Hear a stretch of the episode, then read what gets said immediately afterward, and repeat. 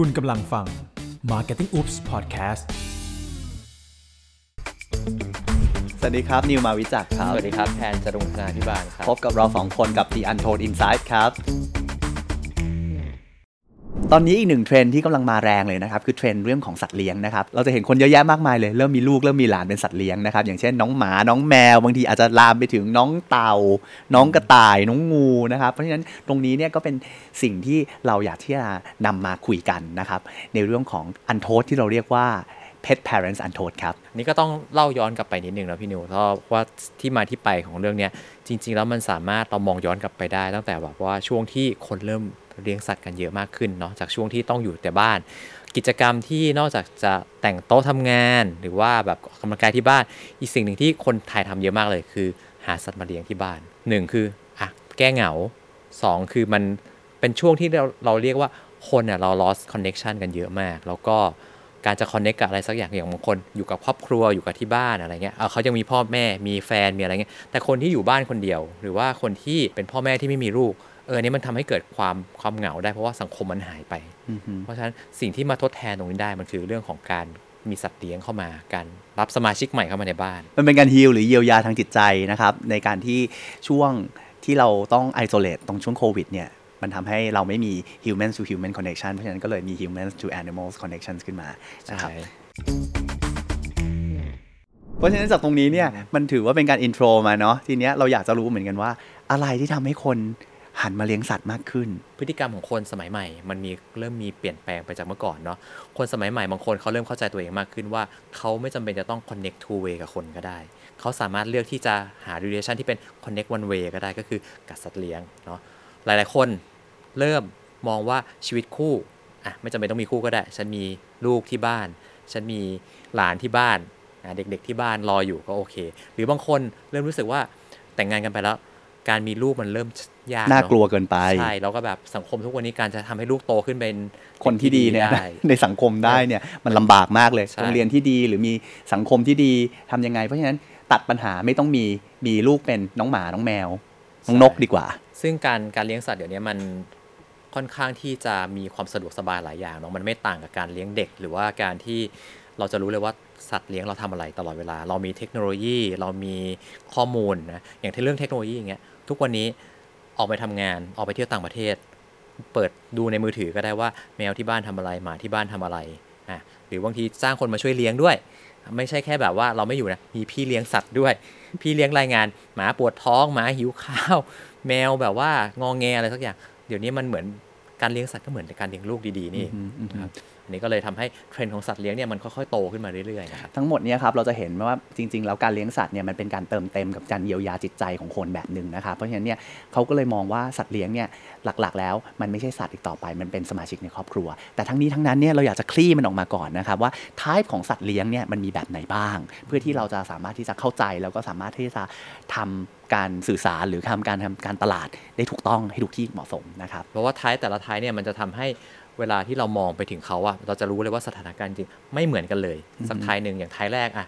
เมื่อก่อนสมัยก่อนเราเลี้ยงสัตว์เพื่อเฝ้าบ้าน เฝ้าบ้านครับ ไม่ใช่ลูกครับอ่าเฝ้าบ้านก็คืออย่างส่วนใหญ่ก็จะเป็นน้องหมานะครับ หรือว่าคนที่แอดวานซ์อาจจะมีห่านห่านเลี้ยงห่านเฝ้าบ้านก็มีเหมือนกันนะครับ ตามต่างจังหวัดนะครับ อันนี้ก็จะเป็นแบบหนึ่งเนาะแล้วก็แบบที่สองคือเลี้ยงเป็นครอบครัว เป็นลูกเป็นเพื่อน เราจะรู้สึกว่าเรามีความผูกพันกับเขา เรามีการอวดเขา คือเดี๋ยวนี้คนอวดหมาอวดแมวอวดสัตว์เลี้ยงเหมือนอวดลูกอะครับ ถ้าลูกทำอะไรได้ดีเขาก็ชอบอวดลงโซเชียลนะเรารวมถึงวิธีการเลี้ยงด้วย มีวิธีการ treat ที่เหมือนต้องคอยมอนิเตอร์ตลอดเวลาว่าคอยเป็นห่วงคอยเช็คสุขภาพ มีเทคโนโลยี คอยตั้งกล้องดูแมวทำอะไร ส่งเสียงไปคุยกับหมาที่บ้าน หรือว่าคอยเช็คอุณหภูมิตู้ปลาที่บ้านอะไรอย่างนี้มีเหมือนกันนะครับ แล้วก็อีกแบบหนึ่งก็คือเลี้ยงเป็นเทรนด์สัตว์บางประเภทหายากอย่างเช่นแมลงบางชนิด สัตว์แบบตัวเล็ก ๆ บางอย่างที่เรารู้สึกว่าเฮ้ยคนที่เลี้ยงได้ต้องเก่ง คือมัน rare ว่าคนปกติไม่ค่อยเลี้ยงกันเนาะก็จะเห็นอย่างพวกเอ่องูสายพันธุ์แปลกๆ เต่าสายพันธุ์แปลกๆ หรือว่ากบหรืออะไรอย่างเงี้ย หรือแม้กระทั่งแบบพวกกระรอกสายพันธุ์แปลกๆ ก็มี รวมถึงพวกหมาที่อาจจะราคาสูงหน่อย มันก็เป็น social status เหมือนกันว่า ถ้าคุณสามารถเลี้ยงอะอย่างเช่นชิบะเงี้ยตัวหนึ่งไม่ได้ถูก ถ้าอยากเลี้ยงชิบะ คุณก็ต้องเป็นคนที่รวยประมาณหนึง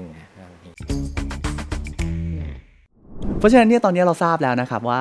ทายของสัตว์เลี้ยงเนี่ยมีอะไรบ้างนะครับ อันที่ 1 อาจจะเลี้ยงเพื่อเฝ้าบ้าน อันที่ 2 เลี้ยงเพื่อเป็นลูก อันที่ 3 เลี้ยงเพื่อโซเชียลจริงๆนะครับ เพราะฉะนั้นถ้าเกิดเราจะเจาะในสองสองสองอันสุดท้ายก็คือเลี้ยงเพื่อเป็นลูกกับเลี้ยงเพื่อโซเชียลเนี่ย ถ้าแต่ละทายของแต่ละสัตว์เนี่ยมันมี character ของคนเลี้ยงยังไงบ้าง อะเริ่มแรกจากน้องแมวก่อนก็ได้ คนเลี้ยงแมวส่วนใหญ่จะเป็นคนที่ อ่าอาจจะไม่ค่อยออกจากบ้านเนาะอาจจะไปบ้างแต่ว่าเวลาที่ไปก็คือแบบเอาแมวเนี่ยต้องอยู่ในกล่องอยู่ในอะไรเงี้ยเขาจะไม่ค่อยชอบอะไรที่เป็นโซเชียลมากๆ เวลาไปไหนก็คือไปที่เป็น p r i v a t หน่อย ชอบอยู่บนโลกโซเชียลชอบหาข้อมูลชอบโพสต์รูปแมว search รูปแมว กลุ่มเนี้ยจะไม่ค่อย community เยอะ จะเห็นว่าเวลาไปงานไปอะไรเงี้ยบางทีแมวตีกันหมาตีกันก็มีเนาะแต่ว่าถ้าเป็นอีกมุมหนึ่งคนเลี้ยงนกอะซึ่งถ้าเรามองในตลาดทุกวันนี้คนเลี้ยงนกเยอะขึ้น เมื่อก่อนคำว่านกนกมันต้องอยู่ในกรง แต่ทุกวันนี้คนเลี้ยงนกคือคนเลี้ยงแบบ open พานกไปบิน พานกไปทริป คนเลี้ยงนกพวกนี้เขาจะเป็นคนที่แบบชอบเข้าสังคม ชอบมี community หากันเนาะแล้วก็อีกแบบหนึ่งที่เรียกว่าเป็นประเภทของสัตว์เลื้อยคลาน อันนี้เหมือนเขาจะมีศัพท์เฉพาะของเขาที่เขาเรียกตัวเองนะแต่ผมจำไม่ได้แต่ว่า คนพวกนี้ชอบโซเชียลเหมือนกัน แต่เป็นโซเชียลคนละแบบ เพราะว่า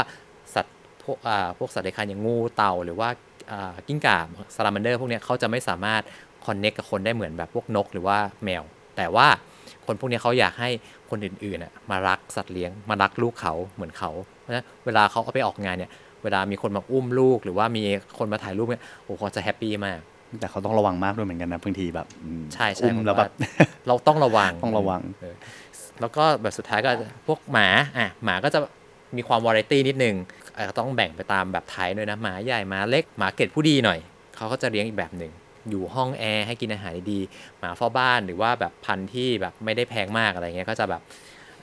ก็จะเป็นอีกวิธีหนึ่ง แต่พวกนี้ก็คือแบบพาออกไปโซเชียลเหมือนกันเนาะแต่ว่าวิธี create อาจจะต่างกัน จากตรงนี้นะครับเราเริ่มเห็นแล้วนะครับว่าเทรนด์ที่แพนเล่าให้ฟังทั้งนก ทั้งสัตว์เลื้อยคลาน ทั้งแมว ทั้งหมาเนี่ยมันเริ่มมีเทรนด์ที่คนพาออกไปนอกบ้านมากขึ้น เราจะเริ่มเห็นนะครับว่าผู้ประกอบการต่างๆ อย่างเช่น โรงแรม ห้างสรรพสินค้า หรือแม้กระทั่ง office building หลายๆที่เนี่ยเริ่มทำให้เป็น pet friendly มากขึ้นนะครับเพราะว่าตรงนี้เนี่ยมันเริ่มตอบโจทย์ของการใช้ชีวิตของคนที่เป็นรักสัตว์ เขาไม่ได้อยากแค่เลี้ยงพอเลี้ยงเขาอยากได้ experience ที่ทำร่วมกับลูกๆทำร่วมกับสัตว์เลี้ยงของเขาด้วย เพราะฉะนั้นสถานที่ที่ออกไปนอกบ้านก็สำคัญ คนไม่ได้อยากเลี้ยงสัตว์เลี้ยงแค่อยู่ในบ้าน แต่ว่าคนอยากพาออกไปเหมือนพาลูกออกไปเปิดหูเปิดตาเหมือนกันคนได้ประสบการณ์อะไร เขาก็อยากให้สัตว์ ซึ่งเป็นลูกของเขาได้ประสบการณ์นั้นเหมือนกัน แต่มันก็จะมีบางอย่างที่บางประสบการณ์ที่คนอยากได้ประสบการณ์ แต่ว่าไม่สามารถที่จะพาสัตว์ไปได้ประสบการณ์ได้ด้วย อย่างเช่น ไปเที่ยวต่างประเทศไกลๆมันก็เลยทำให้มี ธุรกิจอีกแบบหนึ่งขึ้นมา อย่างเช่นโรงแรมหมาโรงแรมแมวที่แบบคิดเป็นรายวัน ให้น้องไปอยู่ในห้องมีแอร์สามารถต่อ internet connection เพื่อดูหรือว่าสามารถคุยกับน้องเขาได้ ซึ่งตรงเนี้ยมันก็เป็นอีกหนึ่งธุรกิจที่ทำกำลังมาแรงด้วยเหมือนกันครับใช่ก็จะเห็นว่าจริง ๆ แล้วเรื่องของเอ่อ pet industry อย่างเงี้ยคนใช้เงินกับตรงนี้เยอะมากนะครับ ซึ่งเราอย่าไปมองว่าโอกาสมันจะมีอยู่แค่ Product ที่เกี่ยวกับสัตว์เลี้ยงอย่างเดียว มันมี Product ที่